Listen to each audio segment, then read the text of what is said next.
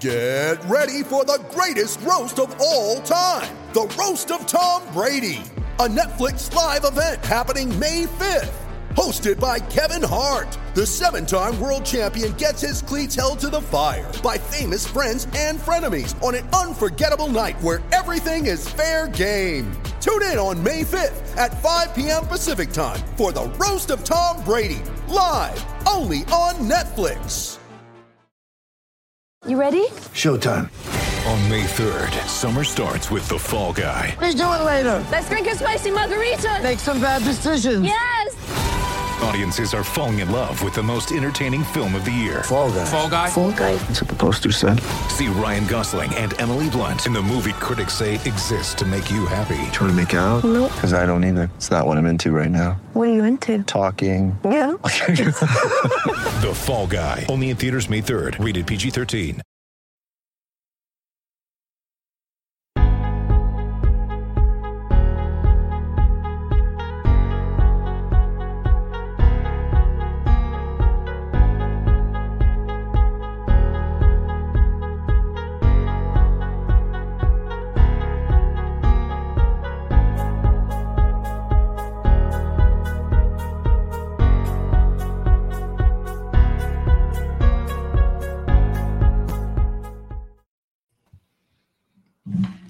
What are we doing, gentlemen?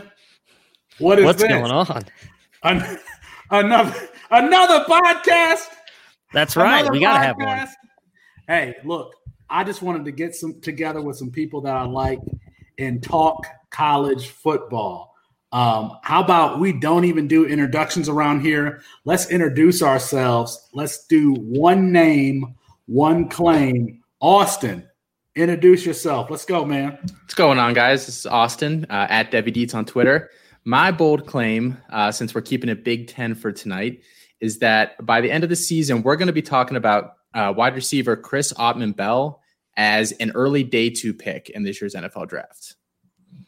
Tell, I mean, elaborate. Tell me, what do you like about Chris? So there's opportunity to like with Tyler Johnson leaving. Rashad Bateman's there, obviously, but Minnesota's shown they can support two at least uh, relevant wide receivers on the roster.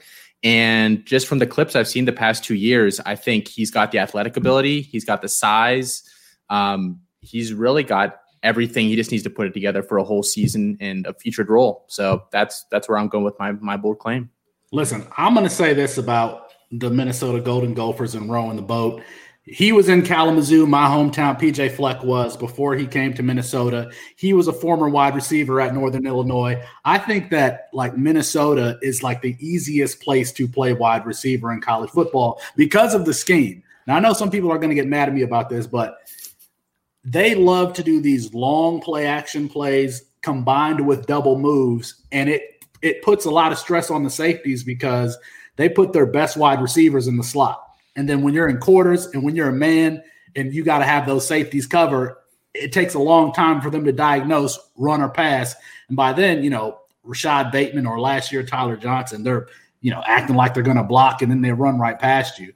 Um, and so, yeah, I, I I like the call. I mean, I like the offense that that Minnesota is running if I was a safety playing Minnesota, like I would never bite on the on the run because they are always running that play. They are always running past people on that double move, that long play action play where Bateman or Johnson will come up and act like they're blocking and then run right past you. So um, I like it because I like the system, and I think that PJ Fleck is really coaching those guys up to make things look as though they are not. Um, and that's one thing you got to do as a wide receiver is is is disguise things. And I I like it. I like it. I like it. All right, Matt, what's up, man? What's up, man? I'm excited to be here. Excited to to be talking college football. I get to do a lot of NFL talking on my other show, not a lot of college football. So And I'm I'm excited for this. It's going to be a lot of fun. Uh, for obviously those of you. For those of you who know me, uh, Sports Fanatic MB on Twitter, and my one name, one claim is going to be, I think, a little bit bold here in Adrian Martinez, quarterback out of Nebraska. I think he is going to move his way into day two draft capital after this year. Obviously, his freshman season, we saw him have a really good year. Last year, not so much. He struggled big time. That whole Nebraska team struggled, but he's got athleticism. I like his pocket presence. He's got touch, accuracy. He can play in the pocket, outside the pocket. I honestly think he has all the tools to be a starting quarterback in the NFL. We just haven't seen it all come together yet. I think this is the year. I actually think Nebraska will be a good team. I thought they were going to be a good team last year. I think it was just a year ahead of schedule. I, I do think they're probably going to get waxed this weekend. But outside of that game, I think Nebraska is going to be good. And I believe in Adrian Martinez. Scott, uh, Nebraska 27.5 or uh, uh, an underdog by 27 and a half points uh, on, on noon on Sunday. Yeah. You taking Nebraska? I am. I am not. I, I. My bold prediction might come down to this game later, and I, I, I hide my bias. That I do not hide my bias very well at all with my name tag right there. So I, I'm. I'm gonna take the the Buckeyes in that, and I'll have a little bit of bold call on that later as well. Listen, Nebraska and their and their AD, they wanted college football. Well, they got themselves some college football because they got three of the first four: Ohio State, Wisconsin, Penn State. So. um we'll see. We'll see uh, uh, if Adrian Martinez can. You know, he really looked good as a freshman. Like you said, yeah. like he was very athletic, um, can make throws. He just has to put it all together in his junior season now. And yeah. you know, we're I mean, we're seeing some other. We saw Zach Wilson do it. So um, who's to say that Adrian Martinez can't? But ooh, it's going to be a steep climb starting. It is. It is absolutely starting in the in the horse show. In the going to be show. a nice buy low in a couple weeks if uh, anybody's in the league that's got him. So uh, right, time right. that perfectly, and you might come away with something there. Well, not if you're in a C2C league with me. I've got him in pretty much him and there's one league, and I know eh, Austin, you're in it. Are you in League Two or League One of the program? I'm I'm in League One. Okay, so, yeah, so you're in there with like, me. Yeah. I had no, I honestly thought I had Zach Wilson on my team. I had no idea he wasn't on my team until Brandon got him out of way off waivers because I own him in every single league as well. I know Felix, you are a massive Zach Wilson fan as well, so I'm I'm right there with you. He's he's a guy I think is going to be a stud. And no, did you say you have Adrian Martinez in every league too? And mo- yeah, in almost every league that I'm in the C2C league I'm in, yeah, I've got. I'm, I'm guessing that's because you know nobody else wants him. no. hey, that's fine. I want him, and that's all that matters. Hey, I got him really late too, in almost all of them, and I'm I'm cool with that. I I think, man, again, I could be wrong. That's that's the fun part about this, but I think just from what I saw his freshman year, those those tools just don't go away. That wasn't a mirage. He, he had too many good games this freshman year. Eh, we'll see. We'll see. It's not going to be fun week one, but I think after that he could he could really show us what he's got. Well, week one, we're sticking in the Big Ten. I'm Felix Sharp. You can find me at Sharp Review on Twitter. Um, if you follow me, you know that I love this player. My one name is Michael Penix Jr., and Indiana is going to surprise this year. Um, you got the the the Big Ten's uh, uh, quarterback award, the Brian Griese Drew Brees award. Seven of the last nine years has gone to an Ohio State quarterback. Now that's not not that's not it's just not fun. The Southpaw in Bloomington um, might have the strongest arm in the conference. Now, you know, I'm not saying that he's the best quarterback because obviously you got Justin Fields there, but Michael Penix Jr. can spin the ball. Um, he can throw it. And you got Whop Philyor, you got Peyton Hendershot, you got Stevie Scott in the backfield. They're running that spread offense. They're making some easy reads for Michael Penix Jr., who can process the field, who can he can throw the ball at every level of the field. Every throw you want to throw a 15 yard out, he can throw it. You want to throw a 20 yard comeback, he can throw it. He just has to stay healthy. He has not finished the season healthy yet. Uh, he he he um, took over the starting job for the incumbent Peyton Ramsey. was very impressive. He wasn't able to, to finish the, the season as a redshirt freshman. wasn't able to finish the season as a redshirt sophomore. Um, we've got to see him play all of the games. And what the Big Ten is what eight games this season. They start the season. Yeah. They start the season at Penn State, um, and they've played tough against Big Ten teams in, in, in, recent history. Indiana. I'm not just talking about Michael Penix. I'm talking about Indiana. Um, played tough against Penn State last year, 27-34 loss. Lost by one against 27 uh, by one uh, uh, to Tennessee in their bowl game. Um, so I am looking for Michael Penix Jr. to really have a breakout season, and I don't think that I'm alone in that thought. I mean, there are you know PFF likes him. Um, a lot of a lot of people like him, and that's because he can sling that rock.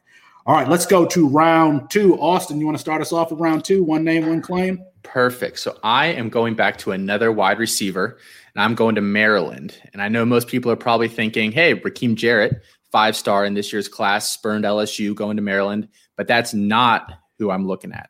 Uh, Dontay Demus Jr. Uh, is going to be is a former three star, high three star recruit, uh, true junior, led the team in receiving last year. He's big and athletic, 6'3", 217. He's got pretty good hands, and honestly, the hype uh, he's he's kind of a post hype sleeper. People were really on him like a year or two ago. He's not really broken out the way people thought, but I think a lot of that was down to just Maryland's offense flat out not being very good. I mean, what was it like two years ago? They were down to like the kicker or something was playing quarterback. I mean, they they they've just been destroyed uh, the past couple years with injuries. But with Tua's brother in there now, I'm not 100% sure how good he is, but he's got a lot of weapons there with Demus, Jarrett, um, and a couple of decent running back recruits in the backfield as well. I think Demus is a guy that could potentially put up 800, 900 yards this year and um, show people that you know the hype when he came into school was was justified. You know, I'm gonna I'm gonna jump in here because my my second round one name is uh, Taulia Tua Tagovailoa, um, and I believe you're right. Uh, Maryland is is in the pro. I mean, they're recruiting very well. You mentioned one of their freshman running backs. One of them is Peny Boone, who's from Detroit yeah. King, um, a thick 225 pound, two down bruiser. Um, and so I really like what they're doing there. They also have QB ones, Lance LeGendre and Tua uh, there in the in the backfield, and I think they were both named co-starters. So we're going to see both of them. But you know, in the limited action that we saw of of, of Tua's little brother, and I'm probably going to call him Tua uh, a time or two. He gets the ball out quick. You know, he makes good decisions. That's what I saw in the spring game. Um, so I want to see him. I want to see him. He's he's eligible immediately. He's in the Big Ten for a team that's rebuilding. As you mentioned, they got Rakim Jarrett, who was a top 10 wide receiver in this class. They got Jeshaun Jones, who busted out as a freshman, dealt with injuries. Um, Maryland is a team that's rebuilding. And, you know, I don't know. I think that the Big Ten is kind of soft. So these teams like Maryland and Indiana and, you know, Northwestern, they might be able to surprise this season because there's the class – there's Ohio State is the class of the Big Ten as it is every year. But then after that, you know, is it is it Penn State? But Sean Clifford and and you know who is he going to throw the ball? He's going to throw the ten times to Pat Fire. You know, so um, I think that the Big Ten is a little soft this year, and I think that that that that Tua, little Tua, and Dontay Demus, um, Lance LeGendre, Rakim Jarrett, Jeshaun Jones. I think that they could surprise this season. Matt, let's get to you for round two. Who you got? What's going on, Lounge Roto? Um, I want to jump on the Maryland train really quick. I am okay. with you guys. So I um writing I just finished earlier, right before we started this podcast, my Big Ten opening preview article for the Dynasty Nerds group, and I touched on all of those guys. I love the Dontay Demus call there, Austin. I do think he's I think he has a shot to jump up into that maybe bottom tier of the wide receiver twos in this class. I mean, he has all the talent in the world. You know, stuff that I've noticed with him. Yeah, his hands aren't the greatest in my opinion, but he's a smooth route runner, great lateral speed. And I agree with you. I think the offense and his quarterback play leading into this year have really kind of hurt him. So whether it's it's uh to I, I'm horrible with names, Tulia, whatever his name is, or um, I know that they had said that they weren't going to name the starter, I believe, until uh, I think the, the day before, so they've got Lance there as well. Whether they co-start or however they handle it, both of them are going to be better than anybody Maryland's had the past couple of years. So I like that. I like the Demus call. Um, for me, and again, you guys will learn this as we go throughout these. I'm horrible pronouncing names. I believe it's Nakia Watson. I'm not sure how to say his first name, uh, but the running back out of Wisconsin. And we'll obviously, I, at least I'll talk about him here later as well with the departure of Jonathan Taylor. Uh, I think he's primed to have a huge breakout year this year with Taylor being gone. I mean, the, the only other running back there I think that may compete with him is Jalen Berger, who I see is more of a a, a pass catching back right now. He's is an absolute stud. He he's has all the talent. He's a freshman. I don't think they just throw him out there right off the bat, especially with no real spring game or practices, which I think is what we've seen kind of hurt a lot of the other conferences right now, is that the limited ability to practice has kind of made some of these games look bad. But Watson has athleticism, size. I love his vision, uh, his burst when he sees that hole, he gets through it. It helps, obviously, having uh, a good offensive line like Wisconsin has. They almost always have one of the best offensive lines in the game, but he's looked really good in his limited time. And I think now being kind of given the rock and playing in that offense, in a run heavy offense as well, uh, I think Watson is primed to have a huge year this year as a redshirt sophomore. I'll I like it. I like it. Um, we got to talk more about Wisconsin because that is a team that is recently in transition. I mean, they got Jonathan Taylor leaving, had a big injury, um, early, you know, about a month or so ago, and so I think we're going to talk a little bit more about Wisconsin as we go on. Hey, let's go one more round, round three. Um, go ahead, Austin. Give me let's talk more about Wisconsin. What, yeah, we're going right back. Yeah. So you mentioned injury uh, with Jack Coan's going to be missing. Probably. I mean, I think I think I just saw out indefinitely. I haven't seen a timetable for it. Um, but that really opens the door for Graham Mertz, who is a guy that has obviously been on Devy radars for the last year. Uh, he's a redshirt freshman this year, was the number three uh, prorated quarterback coming out of high school in his class last year.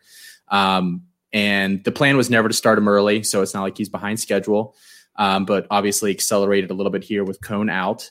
He's got just that nice, easy throwing motion that you can't really teach. You know, you kind of just have it or you don't. Um, I am interested to see how he does this year with, like you said, that Wisconsin team in a little bit of transition. I mean, they lost Taylor, they lost Cephus, they lost, I believe, three of their five starters on the offensive line. So there's obviously probably going to be some growing pains. Um, and I'll be revisiting that a little bit with my bold prediction for the weekend later. But uh, yeah, I mean, I'm I'm just interested to see what he does. You know, if he looks decent this year and can build upon it, uh, he's got a couple years left there. Um, I think if he's you know maybe the he might be the fourth or fifth best guy in the in in the Big Ten this year, and I think that'd be a, a successful season for him. So, listen, I, I feel like Jack Coan has been the Wisconsin quarterback for the last 14 years. Yeah. Like, he's just a grad, you know, he just kept, it's been the same guy, and you know they've relied on that offensive line. They've relied on that running game. I talked about the Big Ten quarterback uh, award. The Big Ten running back award has like gone to the Wisconsin running back for yeah. like the last eight of, of ten of ten years. I think Graham Mertz has the ability to change what that offense looks like because he can sling it. Um, didn't he throw like you know 14 touchdown passes in the All American game or something like that? Um, he he's he looks impressive, and and the campus to Canton and Devy community are already high on him. Yeah. Like you see um, in in campus to Canton startups, he's already getting drafted high. He's getting get drafted way before Jack Coan. Jack Coan's not even getting drafted. Um, so people already understand that um, that he has the talent to make a difference for that Wisconsin team. And it's just, it's, it, I mean, it's absolutely crazy that Jack Coan went down with like an indefinite injury because I thought that we'd have to wait at least another season or for Mertz to actually beat out at some point during the season, uh, Jack Coan. But we get to see him Saturday. We get to see, or excuse me, Friday. Friday, Friday, yeah, Friday night. We get, see, we get, to see, Graham Mertz Friday. Um, so I'm really excited for that. Um, Matt, let's go to you. Round three.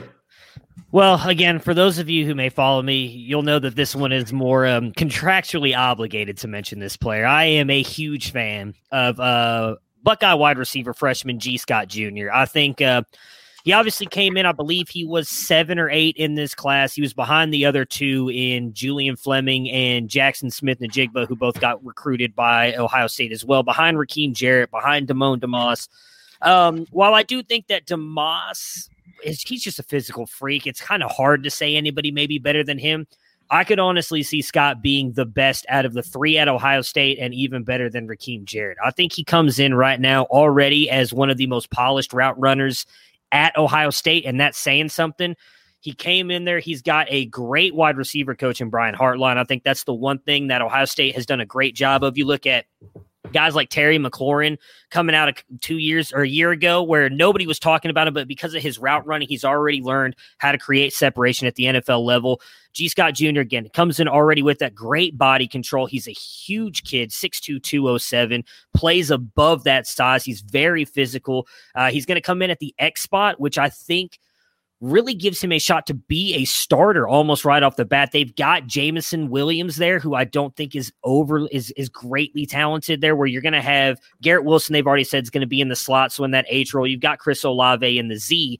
So Gee Scott comes in has a shot to already be a starter for the Ohio State Buckeyes. I, I just think with his physical play and the way he is, he's going to be a great target for Justin Fields. I think he's going to be a guy we are going to start talking about before JSN and way before Julian Fleming. JSN, I think, is still really talented, but they love Garrett Wilson there so much. I think Jason's kind of going to slide into that uh, that slot role behind Wilson. So I don't know how much playing time he's going to get. Gee Scott Jr. I think by the time that 2023 draft class comes, we're going to be talking about as a first round pick and right up there with the guys of Demas and Rakim Jarrett. So I've heard Matt Waldman say that you sh- that you should pick um, one player to study who's kind of perfected the craft and then compare everyone else to that. So as far as route running goes, like my I have two. One okay. is um, Marvin Harrison. The second is Stefon Diggs. Like those guys are route runners, and Gee Scott Jr. is a route runner. I mean, you watch him in the one on ones, you watch him in these in these drills where he's playing against other top players in the country, man. And you just like cornerbacks just don't know where he is because he is that good of an athlete. And his dad is always on Twitter asking for the smoke. I mean, he's one of those dads that it's Gee Scott Sr. He's always asking for it. Um, and as much as it, man, it hurt. Listen, I grew up in, uh, I'm 33, born in 90, or excuse me, 87, grew up in the 90s in the Charles Woodson era um, Ohio State Buckeyes, Charles Woodson versus David Boston. Like, you know, that's what, you know, Charles Woodson was a Heisman Trophy winner. And so it hurts me to talk about. Yeah, the Ohio I State Buckeyes. I understand. But I mean, they're wide receiver. I mean, they're they have the commitment for the number one receiver in the class next year. Yeah. And they got Jackson Smith-Njigba. And my uh, round three, one name is Julian Fleming. Listen, we can talk all about all the route running that we want to, but Julian Fleming will run straight through you. He is a rich man's DJ Moore, in my opinion. I think that he already has sub four five speed. He's already over 200 pounds. He's 6'2. He is um he's he's rated 12 all time according to 24/7's rankings rankings are what they are. He's higher than AJ Green and Stefon Diggs, who we just mentioned. He's higher than Amon-Ra St. Brown, who, you know, a lot of people like out there. When you watch um, uh, uh, Julian Fleming, he's truly a man amongst boys. And I think there's a reason that he is the highest ranked wide receiver in this class. He's the number one receiver in this class. I said this when Jadav- when I was watching Jadeveon Clowney's tape. I was like, he should get drafted in the third round of the NFL draft today when he was coming out as a senior. Julian Fleming could play in the NFL today. He's already over 200 pounds. He's already runs a sub 4 5 40. And I'm sorry, I'm not the biggest Chris Olave fan. I, I think that it's going to be uh, that that Julian Fleming and Gee Scott and how are we calling him Jack? What are we calling? What are we calling? I Jack? just call him JSN. JSN. It just yeah, it just makes it easier. JSN. I think that they're all three of them are going to be quick studies, and that wide receiver corps is all it, as freshmen, like the Fab Five. It's going to be um, one of the best in the country. Um, that wide receiver corps. It's funny Oh. that you guys have those two because JSN is my favorite of the three. Is he? So Well, I guess it, gonna- yeah. That's going to be a staple of this podcast now. Moving forward, is who's going to who's going to be the most right on those three? No, He no, we're just not plays talking so Ohio angry. and We're And not talking about Ohio State again after the after We're, this. Ohio State will be mentioned at least five times every podcast. I will just promise you that. Okay. All right. All right. Big Ten. Next man up, we're going to talk about vacated production. We talked a little bit about that, but who is going to fill these spots? We got a lot of, of spots opening up in the Big Ten, including this week with Journey Brown saying that you know he's not playing this season. It was a big, I know it's a big disappointment for the Devy community in its entirety because you know we thought that we had a third running back in this class, a third tier one running back to go with Travis Etienne, to go with um, uh, Najee Harris, and we thought that Journey Brown could could reach that level. Not going to play this year. What do we think about how that spot is going to be filled? Go ahead, Austin. Yeah, so I think uh, the Devy community at large is kind of latched onto Noah Cain, and I get it, um, and I partially agree. I mean, I think he's the natural choice to step into that role. I mean, he was already kind of a co-starter last year. Um, a former four star guy. He's built like an NFL back, 5'10, 226. Um, and he had, I mean, almost 100 carries last year, about 450 yards, eight touchdowns. Um, so I think going forward, he's going to get all the chance in the world to play. But Penn State just recruits these athletic freaks at running back. So I wouldn't be shocked to see some Devin Ford. He's a little bit smaller, a little bit shiftier. He'll probably kind of be the Noah Cain of last year in terms of uh, spelling uh, the starter. Um, but then Caziah Holmes and Keyvone Lee, I don't know how you guys feel about the two of them, but I was looking today. Uh, Holmes was listed at 179 on 24 7, and Penn State has him at 209. So the kid has already gained 30 pounds. of, like in their offseason, like their their renowned offseason training program. Yeah. So I mean, I could see you know one of those those guys you know filling in and looking great as well. Go ahead, Matt. I mean, I, I, think I think Austin nailed it. For me, I would say it's probably going to be mostly Cain and Ford this year. I, I, don't know for sure though that Brown will be out the whole year. I know. Um, I retweeted a video. I think it was on Snapchat. It may have been an Instagram's live story. Uh, he posted a thing that he kind of hinted at that he plans on coming back hopefully at some point in time this year. He all he indicated was I for sure won't be able to play this week is what he said in the video. So I'm hoping he comes back. Um, I, bef- well, I'll, I'll, ask you a question after you give yours. But yeah, for me, I think it's it, it's definitely going to be, in my opinion, Noah Cain and Ford. I mean, Maybe one of those freshmen will get some run there, but I think Penn State does have, I would say, visions of possibly making the playoffs this year, especially with the way that the SEC has kind of gone down with the way they're beating up on each other. I'm not sure the Pac 12 has a team that I'd really believe in that has a playoff chance. So if Penn State only loses to Ohio State this year, I think they have a realistic shot of making that fourth playoff spot. So I think they're going to kind of go with those veterans that they have there and Noah Cain and then a guy like Devin Ford as well to kind of come in as, as Austin mentioned and kind of spell him when he needs it. Well, we've got, you know, speaking of getting that fourth playoff spot, uh, Penn State is only a six and a half point favorite at uh, Indiana this Saturday. Now, that is the lowest margin um, in the last three years, and they and that was before they lost Journey Brown. So, you know, somebody in Las Vegas is like, mm, this one is going to be close. Um, so, so let's see. I'm, I'm, a, listen, I trust in that Penn State strength and conditioning program. They are doing, they got, they had Troy Apke and Mike Gesicki, and then, I mean, obviously Saquon, all of them were all bars up, like highest 40 time, highest uh, uh, verticals, highest uh, three cone. I mean, and so they can develop some players. I don't really, I mean, that's not, I just don't have a favorite um, out of the folks there because I was so invested in Journey Brown. Like I wanted to see Journey Brown. I wanted to see Journey Brown go to the 2021 uh, NFL Combine and run a 4.29 and and and you know put up 20 something on the on the uh, uh, on the bench press and just be the all around athlete that I thought that he would be. So I, am a little, I'm a little, I don't know about Penn State this year. You know, we, we're to have to see some gr- growth from Sean Clifford um, if they're to be what they think they're to be. Well, let me ask you on uh, on on Journey Brown then, since we're talking about him, because obviously that is the big talk, right? With him going out, a lot of us, I had him at four uh, in, in my rankings. I'm sure. Uh, where did you guys have him with yours in this base? Just if he was to come out in the 2021 class, one. Okay. I know Three. this is, I know this is an audio medium. I had him one. One. I had him one So- because he has the highest ceiling. Journey Brown has the highest ceiling. Oh yeah, I, I don't disagree with you on that. He is the he was the running back that was most likely to test like a Jonathan Taylor or like a uh, Saquon Barkley at the combine.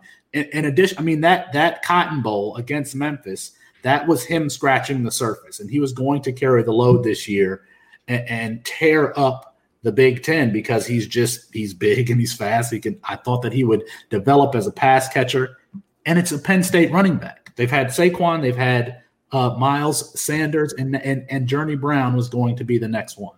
So So you you mentioned the combine there then. So now that you have him at one, that probably makes it a little bit easier for you to answer this. But Austin, since you have him at three, say that he doesn't play this year, and you know that's not anything he can control. It's a medical thing. That is, it's unfortunate. We all wanted to see him play, like like Felix was just talking, because we wanted to see him develop more. Because we all agree, I think, that he was just scratching the surface last year.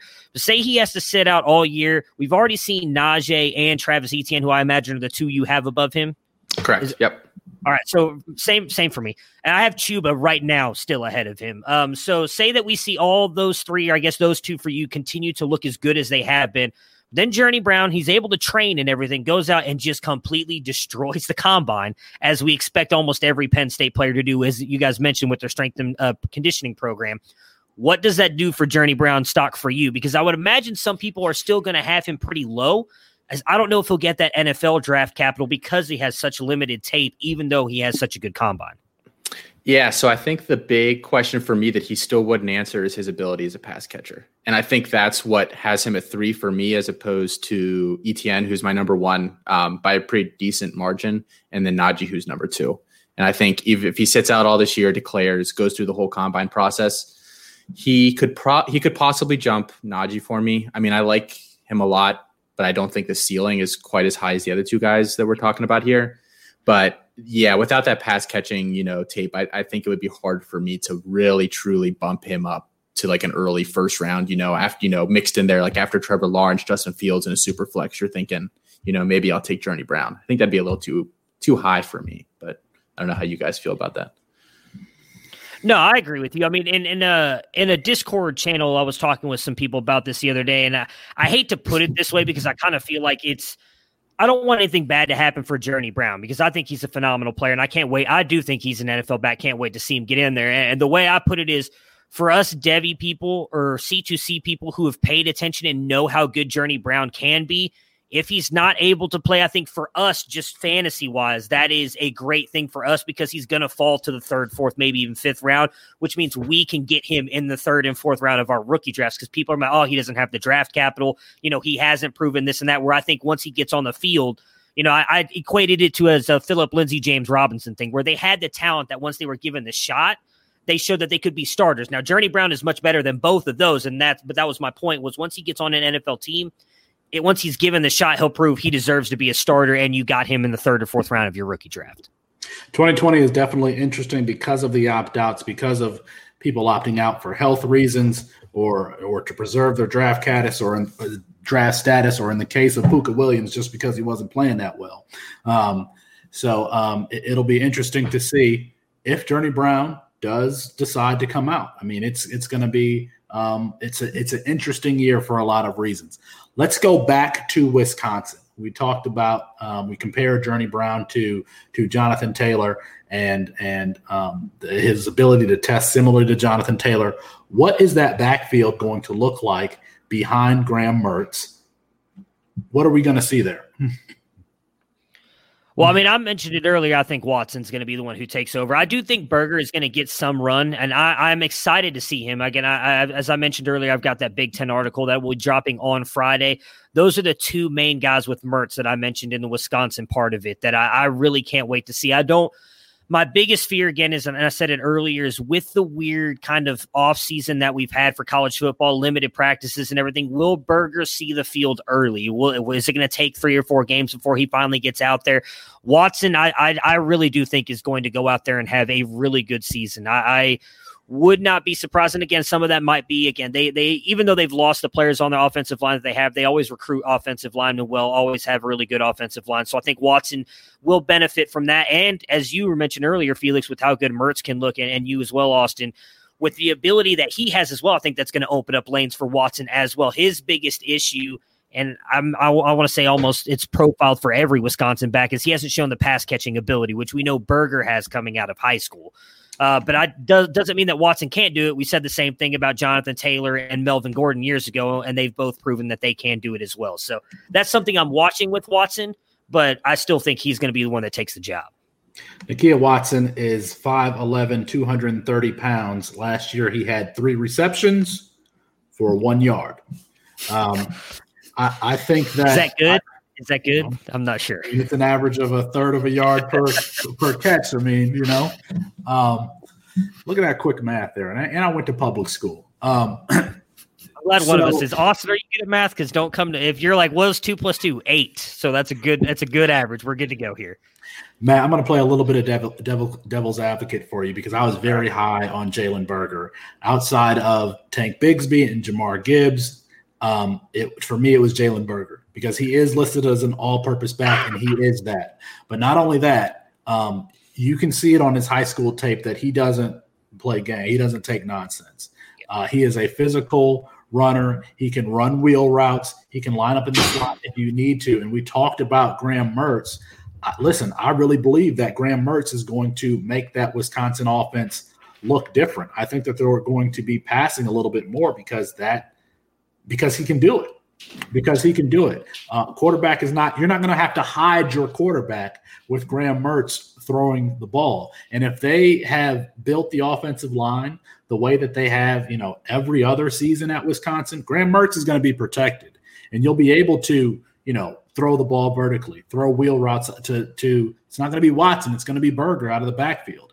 And because um, Watson is he looks like a two down thumper. To me, that means Berger has to get on the field because he has to be there on third down. I don't know that there's somebody else there that's going to take uh, that third down role. And I'm just very impressed with Jalen Berger. I know I know that a lot of people are. And we talked about um, uh, Penn State being able to develop talent, talent, and turn out these athletic freaks. Freaks. When's the last time we've been disappointed with a Wisconsin running back? You know, I have to go back as a Lions fan all the way back to Brian Calhoun when we took him in the third round or whatever it was, and then he did nothing for us um, um, in Detroit. But Wisconsin is always turning out running back talent. So if it's Wisconsin um, recruiting a running back, or if it's Iowa recruiting a, a tight end, or if it's um, Ohio State recruiting a a a, um, a quarterback, I'm going to give those teams a benefit of the doubt for the position that they're known for producing. And so, listen, I think I think that Jalen Berger is going to find himself right behind Jahmyr Gibbs and Tank Bigsby as the the one of the freshman running backs to watch. Um, let's go a little bit east to Ann Arbor uh, I said I grew up a Michigan fan. Listen, we had we've had a lot of, I should say they they had a lot of talent leave. Nico Collins opted out for the season. Tarik Black transferred to what Texas. Uh, Donovan People Jones Donovan Peoples Jones was drafted by um, the the the Browns, and then Shea Patterson. I think he might be on the Chiefs practice squad or somebody's practice squad there. That that's a lot of vacated production. Jim Jim Harbaugh is on the hot seat. What is that offense going to look like in 2020? I'll start off. I mean, I think it's pretty obvious that Michigan is recruiting athletes at the wide receiver position and then hoping that they can develop them further down the line, at least if their last two classes are anything to go by. Um, Ronnie Bell is the big guy that's coming back. Uh, he led them, I think, I don't, I don't know if it was all categories last year or not, but I know it was certainly in receptions and yardage. Um, so he's going to be the number one guy. But after that, it's pretty wide open. I'm putting most of my chips, I'm pushing them in on Cornelius Johnson, um, the rare Northeastern high end wide receiver recruit. Um, what is he from, like New Hampshire or Massachusetts? He's from some small state that doesn't ever produce anything. Um, so I just found that very interesting. But he is just an athletic freak. He's 6'3, um, over 200 pounds. I think that he's a guy that's going to have opportunity. And I think in college, opportunity is, you know, three quarters of the game. So I'm looking for him to really make a step up this year with whoever they have behind center. I'm not sure who that'll be. I don't think, I don't know if they know who that'll be yet. But Well, it looks like it's going to be Joe Milton. Milton. Listen, I don't know anything about Joe Milton, but I know this. He didn't beat out Shea Patterson last year. Okay. He didn't beat out Shea Patterson. So um, I tend to. Que- When's the last time you've been excited about taking a Michigan player in Devy or having them rostered? I mean, you've been more excited about a Western Michigan player uh, more recently than a Michigan player. They've got Chris uh, Chris Evans and Zach Charbonnet, both of whom to me are two down running backs. So I'm not excited about them. I'm not excited about their quarterback situation. Listen, the, the problem is is that this vacated production, I don't think it's going to be filled by anybody. What's going to happen is is is in 2021, JJ McCarthy is going to come there and he's going to be the starting quarterback from day one. That's my opinion. He's my uh, my second ranked quarterback in that class. He can move, he can throw the ball off platform. I think he's really talented. Why the hell would you want to go to Michigan? I don't I don't understand. So I question his judgment. But um, this Michigan offense wasn't that good last year. Nico Collins has opted out. I do like Ronnie Bell. He's a, he's a smaller receiver. He's you know one of these speed you know kind of shifty guys. Um, but I, I don't know. I Michigan, you know, they're still running with three and four, five tight ends, as many tight ends as they can get on the field. I think that they're actually still calling student body right in the huddle. Like I think that they're still they're still doing it. Like I think that they're still doing it. So, um, right. so real else? quick, Johnson was he's out of Greenwich, Connecticut. There, Austin. Connecticut. and, Okay. and I, I knew he I'm with from you as well. I feel like we're we're in lockstep here, Austin. He's he's the guy that I wrote up in that Big Ten article to watch out for. I think you know, as you mentioned with Nico Collins going out, he's he's just a big bodied guy. I really like him. I think you know the one thing I've heard on Joe Milton, I don't know much about him. I don't pay much attention to that team up north. You know, whenever they actually make the game competitive, I'll pay attention to him. Uh, but I've heard Joe Milton has a cannon, and so I am interested to see. He he does scare me a little bit. I know he could beat out Shea Patterson. He scares me a little bit. I heard he's got a cannon, but yeah, Cornelius Johnson was the wide receiver I said to uh, to watch this weekend when they uh, go up against Minnesota, right? Primetime Saturday. It's gonna be at Minnesota, game. yeah. I cannot wait. Who are you all taking in that game? Oh, Minnesota. Yeah, Minnesota. Less turnover. I think that's the key thing. Yeah. I just don't know if that. I mean, you'll you'll be able to answer this. I don't know. I I'm not 100 percent sure anybody on that defense is going to be able to slow down Bateman and and Autman Bell. That that's kind of my big fear for for that game. No, I, I, I agree with you. And PJ Fleck, he gets Yeah. a feather in his cap against Jim Harbaugh. Uh, are we ready to turn to bold predictions to close out this show? Yeah, you guys ready? I'm feeling right. bold. Yeah. Let's do it. Um, let, let me start off here. We got we got. Uh, I talked about Michael Penix. I talked about the six point five line. Uh, that being the the the the um, uh, lowest or or or, or uh, the shortest margin in the last three years. And I, I've got Penn. I've got Indiana is just going to beat Penn State. I think. In, I think Michael Penix Jr. is going to throw for 275 yards, three touchdowns, and uh, and you know it might be a high scoring game. I don't know who Sean Clifford is going to throw the ball to, to other than Pat Fire Freiermuth and Theo Johnson. They've got two good tight ends. I don't know who they're going to have on the outside, um, but I know who who Michael Penix Jr. is going to throw to. He's going to throw to Whop Philyor. He's going to throw to uh, to Stevie Scott out of the backfield. He's going to throw to Peyton Hendershot. Um, I like Indiana this year, and that is a team on the rise. I think they're going to start the season off one and zero, upsetting Penn State. And uh, so go Ho- Hoosiers. I don't know what they're saying. Yeah. Matt, what do you got? Bold predictions. Uh, my first one, I'm gonna go with Purdue rolls. Uh, golly, I just I just had it here. I forgot who they're playing now. Man, I, I was all ready to go for that, and I just completely Iowa. forgot. Iowa. I think that uh, Purdue rolls Iowa. I do think it's going to be a, a high scoring game. Rondell Bate, Rondell Bateman, Rondell Moore comes All right, back with regroup. the regroup. yeah, let's can we stop? We're gonna re-record here. All right. All right. We're gonna start all over. Purdue is gonna beat Iowa. They're going to uh, a huge offensive game. I think Rondell Moore is gonna come back with a vengeance, prove why he was for many people that wide receiver one or two of this class before he got injured. I think he's going to put up 200 yards receiving and two touchdowns. I like it. I like it. Austin, give me something. So I'm this is my Big Ten bold prediction of the week. I have Wisconsin losing this week. I just think against Illinois, I don't think it's necessarily because Illinois is something special. I just think Wisconsin, like we were talking about earlier, lose your quarterback, lose your running back, lose over half of your starting offensive line. And with a different quarterback come that has a different skill set than what they generally have, I think is going to come with some growing pains. I just think they're going to be kind of a slow start by the end of the season. I think they could be rolling, and it wouldn't shock me at all. But I think they're going to start off slow here. So I have Illinois going to go and beat Wisconsin this weekend.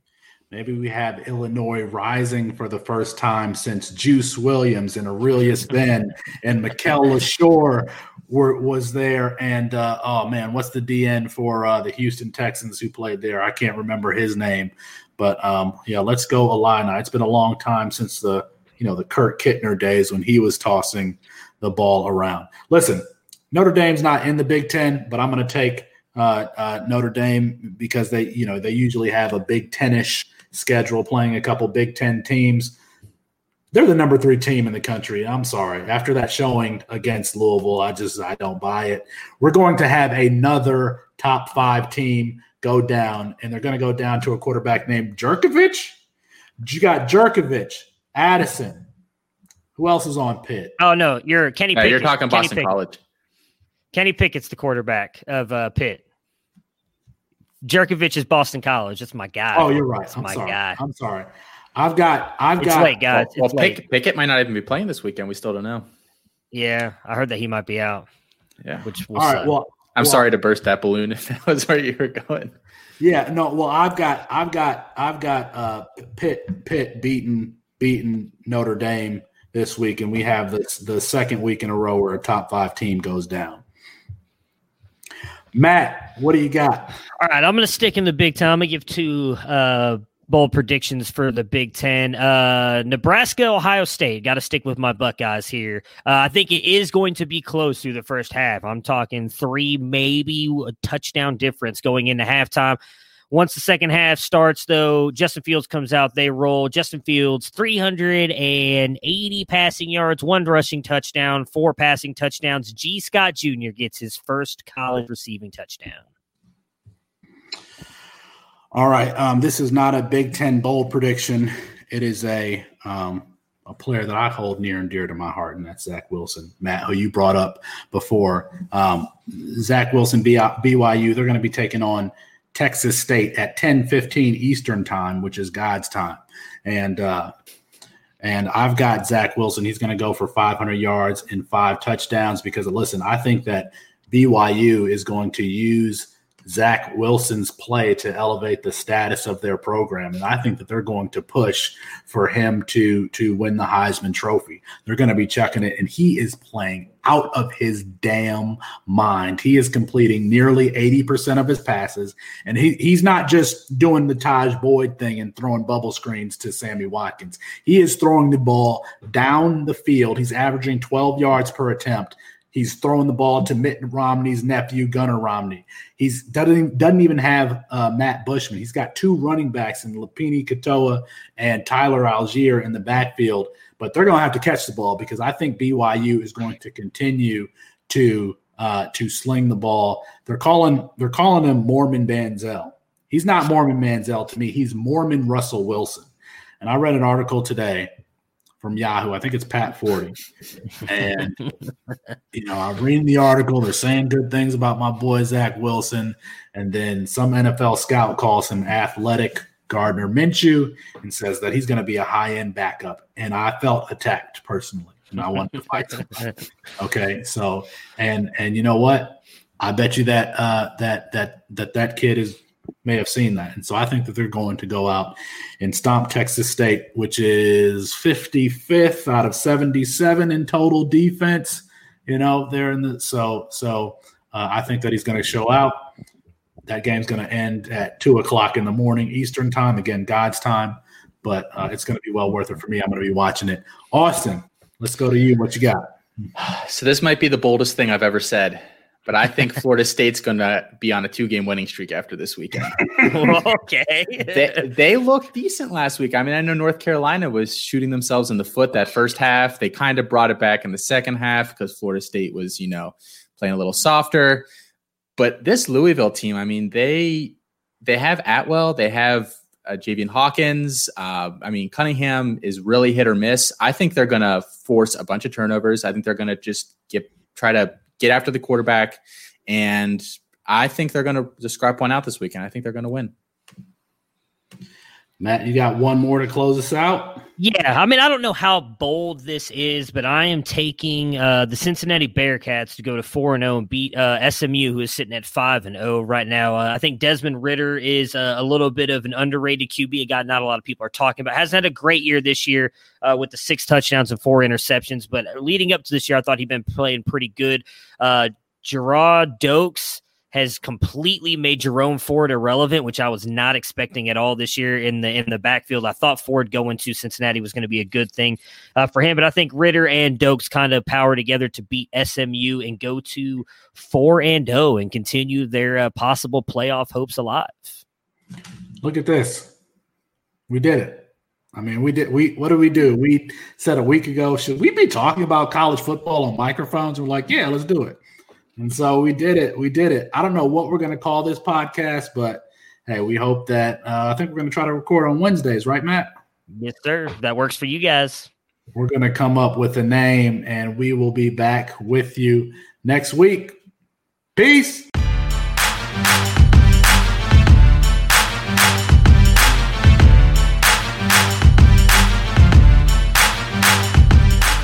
Side of the field. Intercepted by Eli Apple at the 25. And Apple will go to the ground at the 32, and that's it.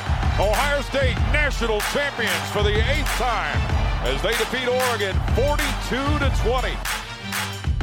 Here's Tua stepping back, loads up, looks long, throws end zone, touchdown, touchdown Alabama, DeVonta Smith, touchdown, Alabama and the Crimson Tide has once again ascended to the top of the college football mountain. Their fifth national championship in nine years, their 17th overall. And for Watson takes a snap, rolls right, looks in the end zone. Hunter the caught it! Touchdown! Touchdown! Touchdown! With a second left, Watson hits Renfrow and Clemson grabs a 34-31 lead and is one second away from the second national championship in school history. Hill just in front of his end zone has a man out there. It is Reagor, and he's off to the races. Nobody will catch him.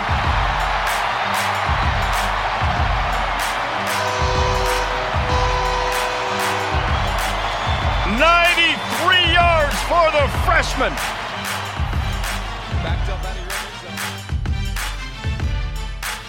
Made the adjustments in the second quarter. Dobbins again, more than 10 yards per carry. He'll add to that. Goodbye. Touchdown, Ohio State. From 52 yards.